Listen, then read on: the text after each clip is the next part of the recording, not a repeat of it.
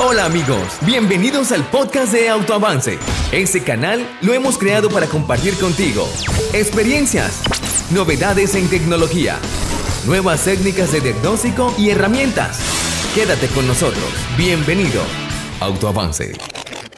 En esta primera parte vamos a hacer un corte para que hagamos dos, tres preguntas que me imagino que algunos vamos a tener, ¿cierto? Y, podemos debatirlas un poco acá. Dos preguntas, pues si no se arma todo el día acá. El compañero nos colabora un poco con las preguntas. ¿Alguna duda? A ver.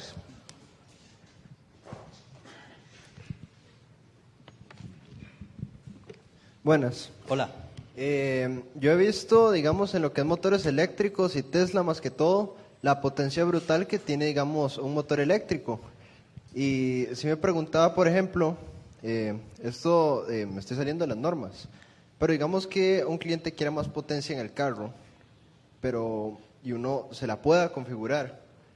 Es muy ¿Cuáles serían los riesgos de hacer algo que está saliendo de las normas? Creo que son los mismos riesgos que existen en la actualidad o muy parecidos. Al, el compañero pregunta básicamente si el cliente quiere un autotuning, ¿qué, qué, quiera, qué, qué, se puede hacer, cierto? O sea, él quiere, no, yo quiero mi auto viene con 100 caballos, quiero ponerle 500 caballos con 20 dólares de inversión, eso todo el cliente quiere. Bueno, entonces ahí, no, sí, así es. Entonces, bueno, ahí empieza ya todo un dilema, ¿no? En el caso de combustión interna, eh, yo nunca he visto una modificación, primero que sea barata y funcione, ¿cierto? O sea, nunca lo he visto, créeme que no lo he visto. Que suena bonito, que tú me digas lo que quieras, pero lo monto un dinamómetro y si no le inviertes dinero, no funciona. Real. O sea, no, no, no que yo tengo un auto y le, muevo las válvulas un poco, lógicamente corre más. Entonces, todo, todo lo que involucra modificación del motor actual, saliéndonos de las normas de emisiones, ¿cierto? Tiene un costo alto. Y hay equipamiento que lo realiza. Para el caso de los vehículos eléctricos ya existe el mecanismo de modificación y ya existen empresas que logran liberar el amarre electrónico que tiene el software del auto, no solamente por el tema de contaminación, sino por el tema de seguridad y sobre todo sobre el tema de duración de la máquina. ¿Me hago entender? O sea, sí existe. Lo que sucede es que es un poco más real que la modificación que hacemos los de chip tuning muchas veces con autos tradicionales. O sea, no es tan mecánica, digámoslo así. Ya, es un poco más electrónica, es liberar un poco el software de la unidad. Pero si tú liberas el software de la unidad y a este motor le quitas el control de tracción y es capaz de generarte 300 Nm, 300 Nm literalmente te revienta el eje del, del Prius, eh, perdón, del, del, Nissan que está afuera. O sea, no, tendrías que ponerle un eje muy especial para poder hacerlo. Entonces, ese eje muy especial ya tiene un costo. ¿Me hago entender? Es un poco más crítico el asunto. Pero pasa lo mismo en Ford Mustang. Si tú tienes un Ford Mustang que stock tiene 350 caballos, que ya es bastante, y quieres hacer un, twin de, 700 caballos, eh, tienes que invertirle el auto 20 mil dólares. O sea, no es tan fácil hacerlo. No, yo tengo un amigo que lo hace con 20 dólares. No, no, eso no. Eso no funciona. Pero si tú realmente mides los 790, entonces hay cosas que tú puedes mover, puedes mover y sientes que el auto tiene potencia, le liberas un poco la aceleración y demás. Pero en realidad, si lo monto en un dinamómetro, tiene costo. Ya hago entender. Existe el mecanismo, ya hay empresas que lo hacen. Lo que sucede es que es más real, porque del punto de vista mecánico, no es tan fácil mover piezas para que se logre una modificación. Esa es la respuesta. O sea, sí existe, no es que no existe, solo que es costoso y es real. O sea, real significa que existen las herramientas, pero son costosas. No es tan fácil cambiar la sensación de aceleración como si lo puedes hacer en un vehículo que le liberes un poco el intake. ¿Sí me hago entender? Tú le colocas un pequeño Cayenne de 1.200 dólares al auto y, ya con eso tienes una sensación de aceleración muy interesante. Un Honda Civic. Pero si tú quieres subirle ese Honda Civic 50 horsepower, eh, tienes que meterle dinero. Igual el auto eléctrico lo puede hacer. Pero no es tan fácil como liberar un tornillo. No, este tornillo ya libera el auto eléctrico, no. Eso cuesta. Solo que en el auto eléctrico es más real. Listo, ¿alguna otra pregunta? A ver. Hay una pregunta. bueno, no sé, la que usted elija ahí.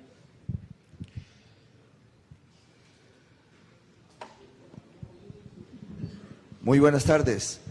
Desde el punto de vista pericial, cuando hablamos de siniestros automotrices y tenemos un choque que daña la punta del chasis delantera izquierda, por decir algo, y entonces ese componente hay que cambiarlo. La punta del chasis interviene en cosas que llegan hasta el piso, en refuerzos que llegan hasta el habitáculo. ¿qué cuidado tenemos que tener en un vehículo eléctrico donde el piso también tiene la batería? Bueno, muy buena la pregunta. Miren, eso, esa respuesta es bien larga. ¿eh? Sin embargo, hace poco tuvimos en mi país una reunión en el Ministerio de Transporte y una mesa de trabajo, ¿no? Con una empresa X, que es la que se encarga de eso. Porque, por ejemplo, en mi país, que ya se impone la norma del auto eléctrico y todo, a estas alturas todavía no había una cuantificación del seguro obligatorio del auto. O sea, una aseguradora, ¿cómo toma la prima de seguro del auto? ¿En base a qué? Sí, son preguntas súper interesantes porque, o sea, tú dices un auto, ¿cómo le, le, calculas tú la vida a un auto? Ustedes, técnicos, el motor, ¿cierto? Cómo se encuentra la transmisión, la cojinería, todas esas cosas. Pero desde el punto de vista mecánico, tienes maneras hace 50 años de cómo evaluar un motor, que es muy costoso la transmisión y todo. En el auto eléctrico no es tan fácil en este momento cuantificar la retoma de un auto para seguros. Si yo entrego este auto mañana, dame uno nuevo, ¿cómo cuantifico yo ese auto? O sea, ¿cómo hago yo en mi taller? Ese tema del tema de la reparación es bien interesante, porque ahí hay que seguirse estrictamente, estrictamente de lo que diga el servicio de manual, porque la estructura del auto hace parte del soporte de la batería y hay cargas vibracionales muy importantes sobre la estructura de dicha batería. Entonces, modificar la geometría del auto puede ser perjudicial para el sistema, no solamente en el auto eléctrico, en la actualidad en todos los autos, porque al, tener autos porta como tenemos ahora, donde no existe un chasis y el chasis es el mismo cobertor del auto, ustedes los latoneros decimos, o lo dicen, no, yo escuché el latonero, si yo jalo aquí, se me dobla allá. ¿Han visto? Porque no hay un chasis para enderezar. Entonces, sí te sugeriría seguirte del manual del auto, pero sí existen procedimientos de chapa y pintura para todos estos autos. Ahora, un punto fundamental es que ningún auto eléctrico comparte el, tierra con el tierra de 12. O sea, o sea, el chasis no hace parte de la tierra del auto para el alto voltaje, que esa es una respuesta importante. La tierra del auto es una tierra completamente independiente. Es como que ustedes tomaran el positivo de un auto A y lo colocaran a tierra de un auto B. No pasa nada. ¿Sí me hago entender? Si tú tomas el alto, no le recomiendo, sin embargo, ¿no? porque puede que, haya un error. Tomas el alto voltaje del auto y lo pones a tierra ground del auto, no pasa nada, porque no están compartiendo la tierra, tiene más de 30 kilómetros de aislamiento. Se da cuenta la unidad, pero no pasa nada. Entonces la respuesta ahí sería seguir la referencia del manual para reparación y tener muy en cuenta qué sucede con las distribuciones de inercias y, en la reparación del auto respecto a las cajetas del vehículo. En la experiencia que he tenido, en mi país, la mayoría de autos que han tenido colisión han tenido mayor problema con la reparación y los que ya se sale mucho de contexto, bueno, los han dado pérdida, pérdida en retoma y, pues no hay mayor problema. Pero se repara como cualquier auto, no tiene mayor problema. Ahora, uno se imaginaría que por las cajetas van cables de alto voltaje, no nada, no va nada de eso. Las cajetas o lo, lo que se llama chasis, que ustedes dicen chasis, es completamente independiente del sistema de, de seguridad del auto. Lo que sí tienes que hacer es desconectar toda la parte eléctrica de alto voltaje. Eso sí hay que hacerlo. Bueno, creo que ya otra pregunta más y, seguimos. No sé si tengan alguna otra pregunta. Bueno, seguimos entonces. Hay una más.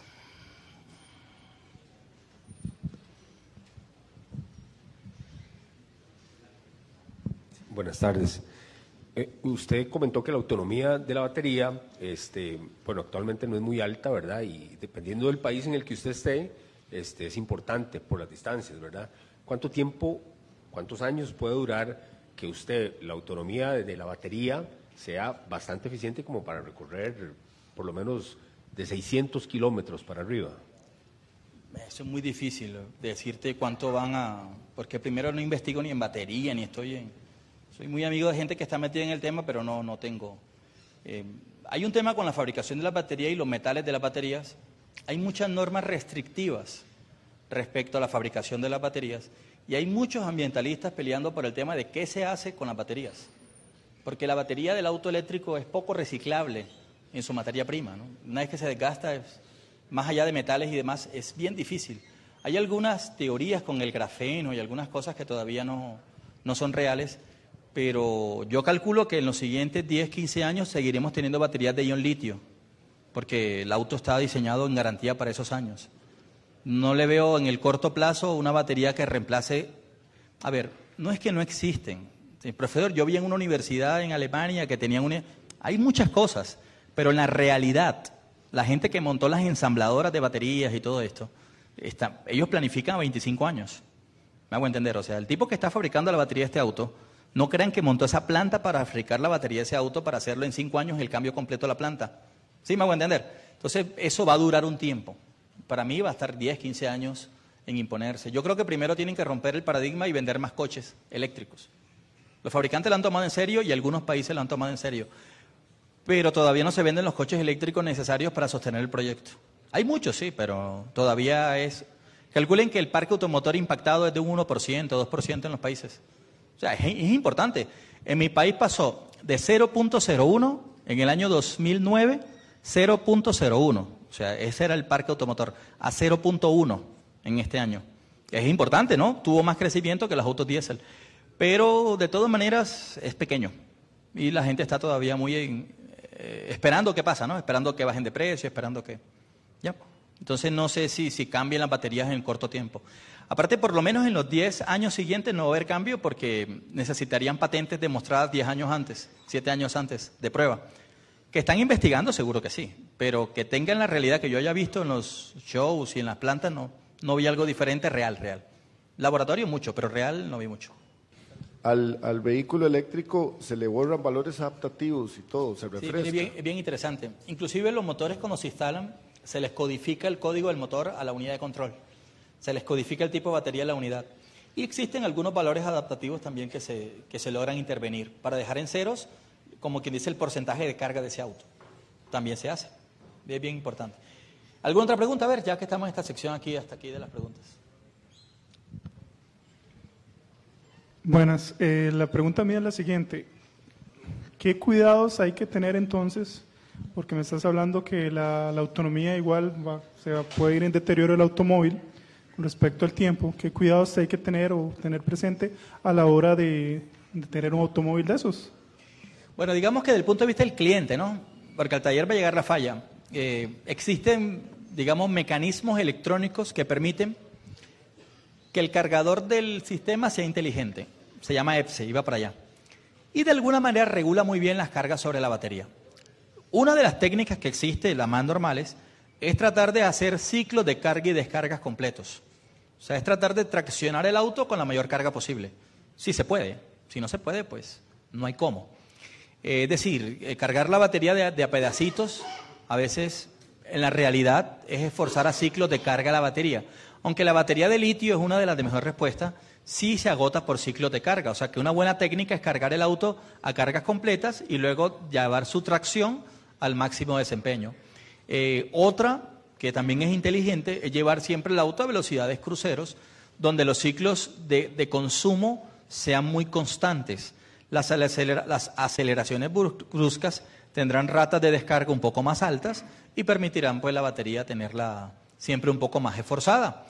Eh, no manipular la batería, manipularla lo menos posible, mantener el cofre siempre sin agua, no tratar de lavar mucho el habitáculo del cofre de donde van los inversores y demás. Son algunas de las cosas, digamos, que, que se quieren. Y también periódicamente ir al taller, y en el taller existen algunos procedimientos de balance de batería a través del escáner que permiten con el mismo equipo de diagnosis hacer unos procedimientos más complejos que esta explicación que logran emparejar un poco la celda de batería y bueno, va a tener una duración mu- mucho más interesante. Esos son algunos de los... Es fundamental la temperatura, pero decirte que trates de trabajar el auto en clima frío es muy difícil porque es como mudarse todo el mundo al... Entonces en clima tropical, como este clima, pues, pues no tienes de otra. Es, es, es así. Es como el que vive en la altura, el cómo hago en la altura para consumir menos combustible. Estás en altura, no tienes cómo no. Va a ser así. Bueno, última pregunta por acá. a ver.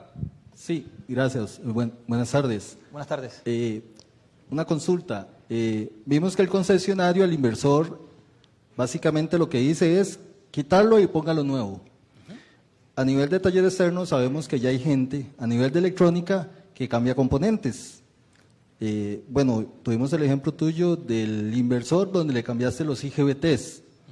Al final de cuentas, ¿cómo le fue a usted con esa reparación? Porque yo sé que hay gente que a nivel local ya también está teniendo problemas con inversor con la parte del reactor. Y a nivel de electrónica te venden el reactor. Sí, a ver, eh, los componentes que están colocados en estos dispositivos no son componentes que tú puedas comprar eh, en página X eh, a 2 dólares. O sea, ahí está el problema de esto. Los componentes que se utilizan en este tipo de potencias son componentes de muy alto costo. El problema realmente radica y ninguno no tiene reemplazo. Todos tienen reemplazo. Porque de alguna manera, reemplazo significa que es que ninguno no se consigue. Todo se consigue. Porque esos fabricantes son los mismos fabricantes del mismo componente en diferentes marcas. Porque es tan costoso que inclusive las marcas no tienen cómo hacer su propio parte. ¿Me hago entender? Es decir, el IPM de una parte, de una máquina, de un inversor de Toyota, por ahí son los mismos o muy parecidos a los IPM de otras marcas. O sea que el fabricante es como el mismo entonces. La calidad es muy alta, el componente se consigue, pero estás obligado a utilizar esa calidad de parte. Al no usar esa calidad de parte, es muy difícil que esto pueda funcionar. Porque OEM, más que OEM, de alta calidad. ¿Por qué? Tú puedes decir, bueno, una bujía de alta calidad funciona bien, ¿cierto? y te va a funcionar mm, bastantes kilómetros. Y una bujía de baja calidad puede que te funcione parecido, pero te va a funcionar menos kilómetros. Resulta que acá, entre que funcione bien o funcione mal, ¿cierto? Son micras de segundo. O sea que en, en dos, tres minutos ya está comprobado que esa electrónica va a funcionar. Me hago entender por la frecuencia de operación y las corrientes a las cuales se maneja. Entonces, a nivel de reparación es bastante costoso reparar los componentes con piezas de recambio. Casi siempre terminas comprando o el mismo inversor y desarmándolo por partes para reparar otro, por ejemplo, de, de Junker, o terminas comprando las piezas originales en algunas páginas especializadas que ya las venden, reactores, transistores, condensadores, porque todo eso es comercial. Entonces es costoso, o sea, no es barato, trato de decir. Los transistores que estabas viendo ahí cuesta 120 dólares cada transistor. O sea que estamos hablando que para probar, para probar, te estás gastando casi 600 dólares. Para probar, a ver si era. ¿Sí se entiende? Pero si tú reparas una computadora tradicional, un transistor vale un dólar. Entonces, bueno, un dólar que no funcionó, pues que mata. Acá son 600 dólares que tienes que gastar para probar a ver si funciona. Entonces, la gente que hace esa inversión para reparar generalmente se capacita bastante, estudia bastante y esas cosas duran. De resto, si empiezas como a inventar con esto, lo más seguro es que fracase, porque las potencias son muy elevadas. Entonces, por eso muchas veces tú escuchas y no, eso no funciona, porque ya he visto que no se, los han reparado y a la vuelta de 10 minutos ya se quema o nunca prende. Ya eso sucede, eso es real. Entonces, digamos que no es un campo tan fácil de entrar. Pero bueno, se lo estamos mostrando para que indaguen, estudien, nos metamos más por ahí. Miren, todos acá somos técnicos, la mayoría técnico en mecánica, técnico alguno en electrónica, eh, técnicos en general. De alguna manera aprendimos la electrónica porque nos ha tocado, por los autos. De resto, por ahí nadie de pronto antes se interesaba por destapar transistores de los radios ni nada, quizás nunca lo hubiese topado. Entonces, esta parte ya entra en un mundo donde realmente si tu media vocacional fue técnica mecánica, quizás no va a ser tan fácil que en corto tiempo cambies a electrónica avanzada de potencia. Sí me hago entender en lo que les digo. No quiere decir que no puedas. Tú puedes. Pero uno a veces no tiene por qué hacer todo. Quizás tu taller, entendiendo esto, ¿cierto?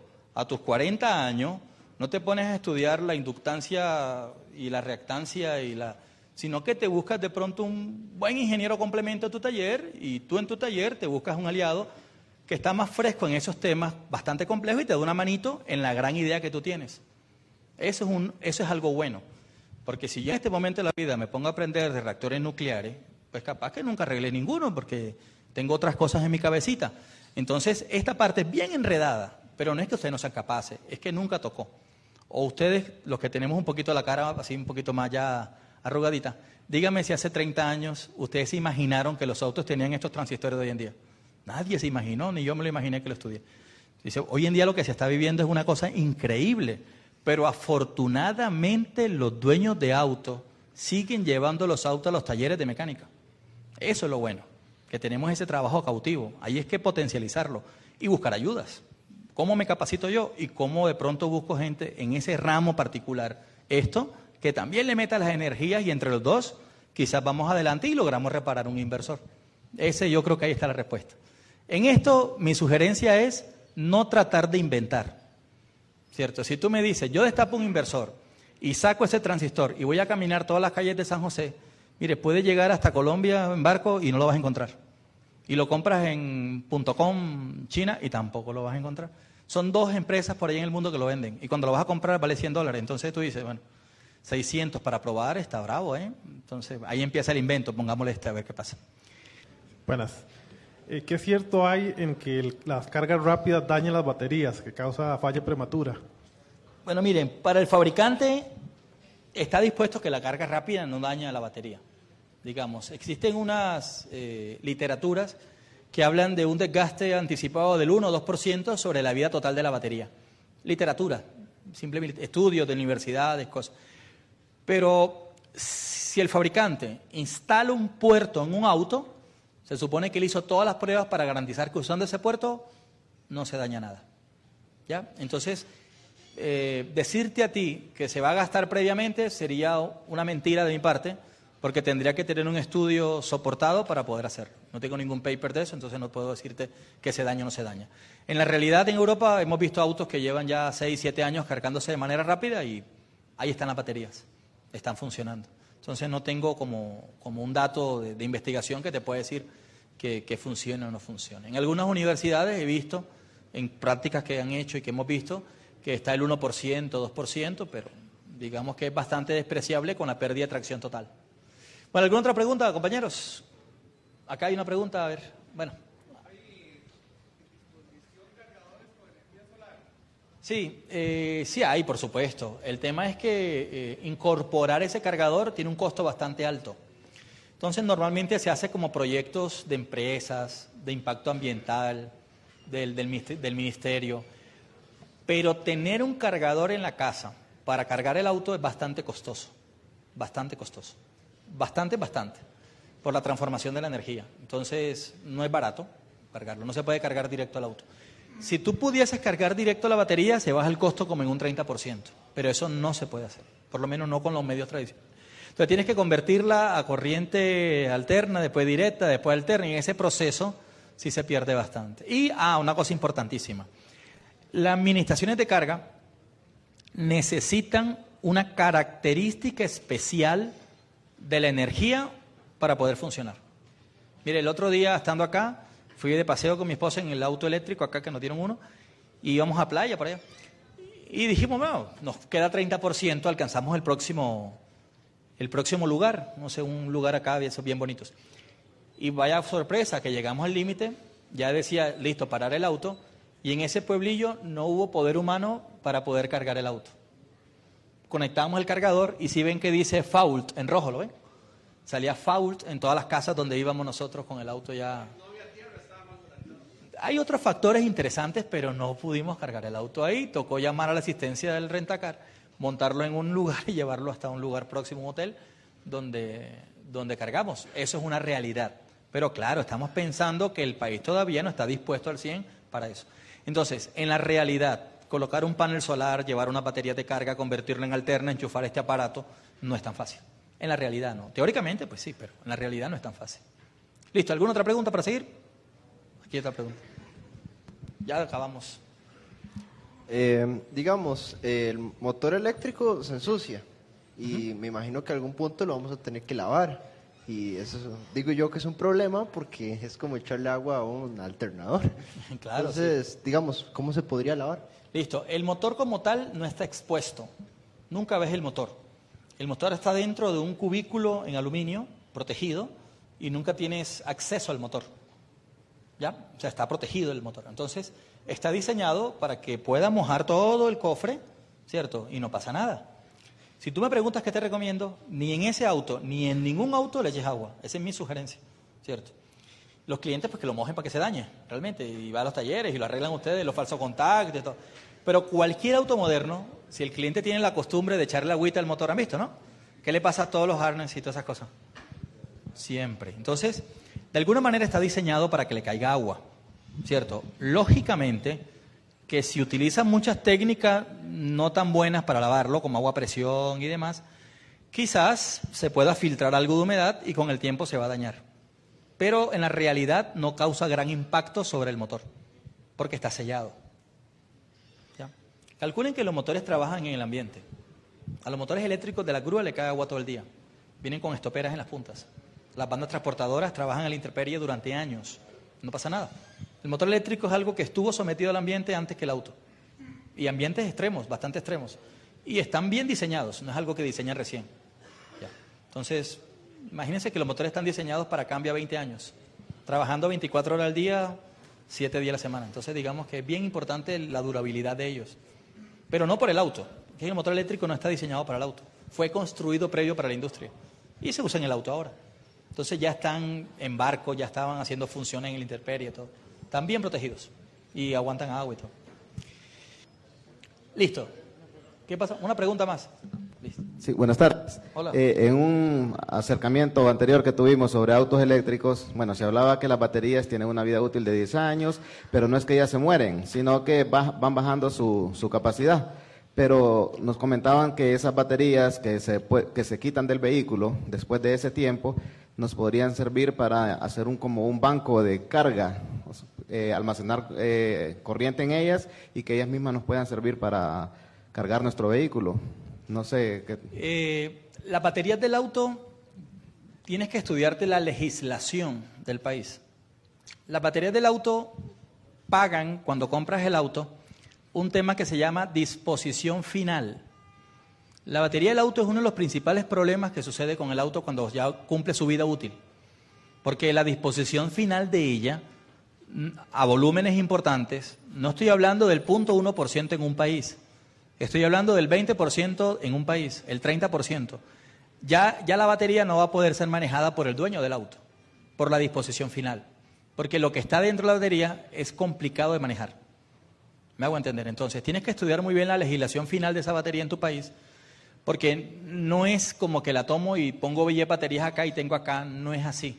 Cada país tiene su propia legislación respecto a la durabilidad de la batería y qué se hace con la batería al final de su vida.